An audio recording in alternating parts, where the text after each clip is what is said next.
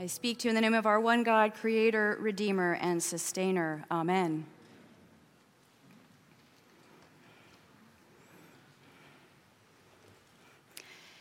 In seminary, my friend Frank told us the story about one day when he argued with his sister. At the time, Frank was about eight years old and his sister was almost 10, and they were building the Lego Hogwarts building from Harry Potter when his sister, the older one, accused him of not doing it correctly. So she reached out to grab the instructional booklet from Frank. Frank pushed her away. She pushed back. He pushed again. And this time she crashed into a different Lego structure, sending Legos everywhere. Frank was pretty angry at this point, and he began to wrestle her to the ground just when their mother walked into the room. Frank knew he was in trouble and said, Only as an eight year old can, she's my sister, I can do what I want. His mother ran over and began to pull him off his sister, and she said, She's my daughter, and no, you can't. Frank's anger almost got the better of him that day, and he is not alone. Anger is prevalent in our society, possibly more prevalent now than ever. According to the Gallup Global Emotional Index for 2022, at least a quarter of people reported feeling angry the day before. In the United States in 2019, pre pandemic, 42% of those polled said they were angrier in the past year than they had been further back in time. And 71% said they were often or sometimes angry when checking the news. After all, there is a sense with social media today if you're not angry, you're not paying attention. Yes, some things generate righteous anger, but most of our anger isn't that, and even righteous anger has its downside. When we are angry, we subject another person to our judgment. We become a little less human each time we are angry.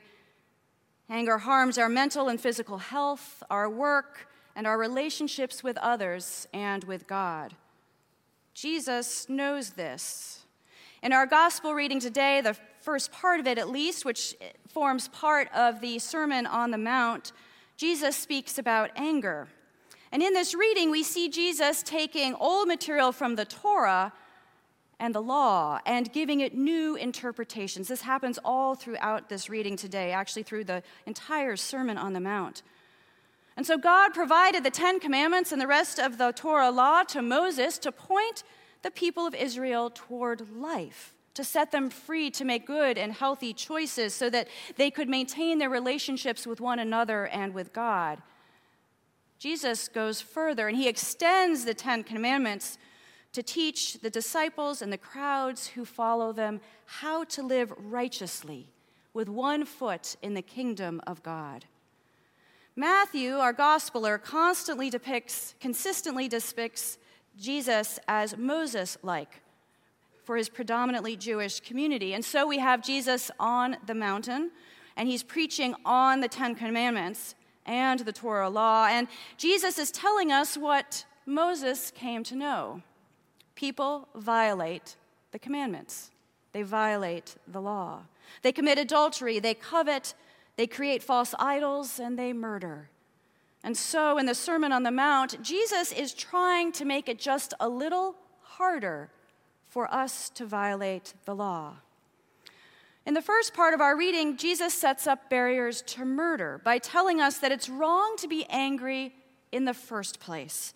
Our anger will be judged by others, like the Sanhedrin Council, and by God. Jesus knows that if we can manage our anger in the first instance, we are less likely to intentionally harm someone emotionally or physically. We are therefore more able to stay in relationship with them.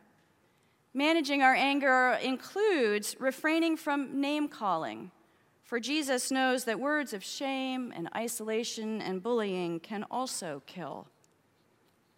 Jesus refers to the fire of hell as punishment for anger. Now, this is not what Dante describes, but rather eternal memory. the everlasting memory that we carry with us when we know our anger has harmed someone. Even small fits of anger can stay with us, which may seem strange until you think that my friend Frank remembered the story of his anger at his sister for over 15 years. The situation is urgent, says Jesus. And so, in addition to refraining from anger in the first place, Jesus emphasizes reconciliation. He does this by engaging in hyperbole to show us what's at stake.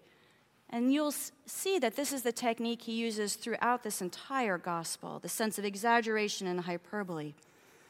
So here he gives us the example of someone who has traveled to Jerusalem from Galilee and is steps away from engaging in a sacrificial rite, who then stops mid step in the temple, travels back three days to Galilee to, rec- to make amends and reconcile with a brother or sister, then returning three more days to Jerusalem to finish the sacrifice.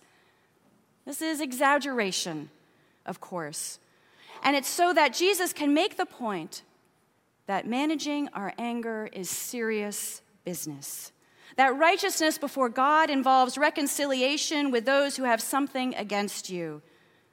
Reconciliation in the Greek means to turn an enemy into a friend. But the text here doesn't say who moves first the one who is angry or the one who receives the anger. For our anger harms everyone, including God. This shouldn't surprise us. The Sermon on the Mount is summarized later in this Gospel of Matthew in the Great Commandment. You shall love the Lord your God with all your heart, with all your soul, and with all your mind. You shall love your neighbor as yourself. Reconciliation is recognized as a form of loving another person and therefore a way of loving God. It's like Frank's story. Frank claims he can act any way toward his sister, which is often what we think when we are angry. And Frank's mother counters this false notion. She says, You cannot treat my daughter this way. And the Ten Commandments and Jesus' uh, of, Jesus's extension of them here, in this, God says the same. These are my children. You cannot treat them this way. So, how do we love one another when we are prone to anger? Holocaust survivor Viktor Frankl wrote Between stimulus and response, there is a space. In that space is our power to choose our response. And in our response lies our growth and our freedom.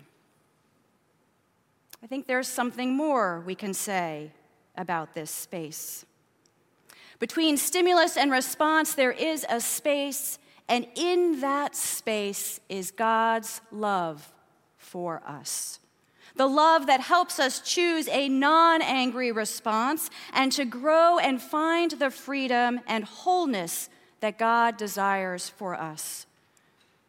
In our calmer moments, we can visualize scenarios and practice letting God into that space before we respond in anger to a scenario. We can let God be the power that helps us choose a healthy response. For we won't be free from anger until we realize we are harming God each and every time we are angry.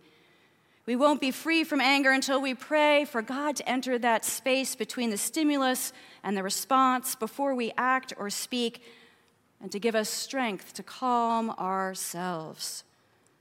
And once, as the gospel says, your brother or sister has something against you, we are to heed this gospel call to reconcile ourselves to the other person and to God.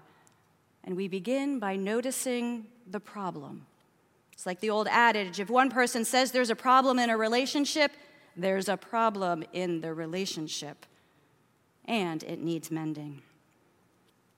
And then we find the space, this time between the noticing and the mending, and ask God to enter in and take away our anger. God gives us the strength to, to release our anger to God, not on the other person, and so that we can love the other person in this way. But reconciliation takes time, it is not forgetting. Rather, it means seeing the other person as a human being who is not the sum of the harm they caused or the sum of the harm they have received. Reconciliation is a gift. It is a gift that says your identity is not the harm, it is not the anger. Your identity is that you are a child of God.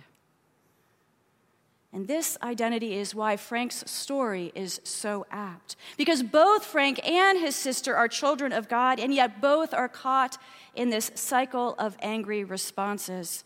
Frank's mother was protecting them both. She felt the harm deeply to her in their anger. She was protecting them both, for as much as Frank's sister needed protecting from Frank in the moment, Frank needed protection from himself and his anger.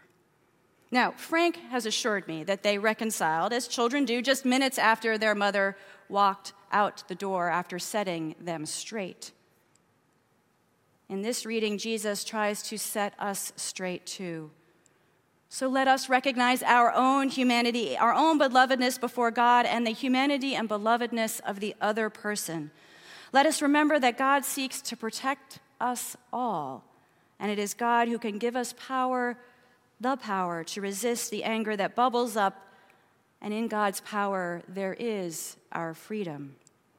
The Dalai Lama was once asked why he refused to hate the people who seized his homeland in Tibet. They've taken my home already, he said. I won't let them take my peace, too. May God's love show us all the way from anger to peace, from broken relationships to reconciliation and from judgment to righteousness in the eyes of God. Amen.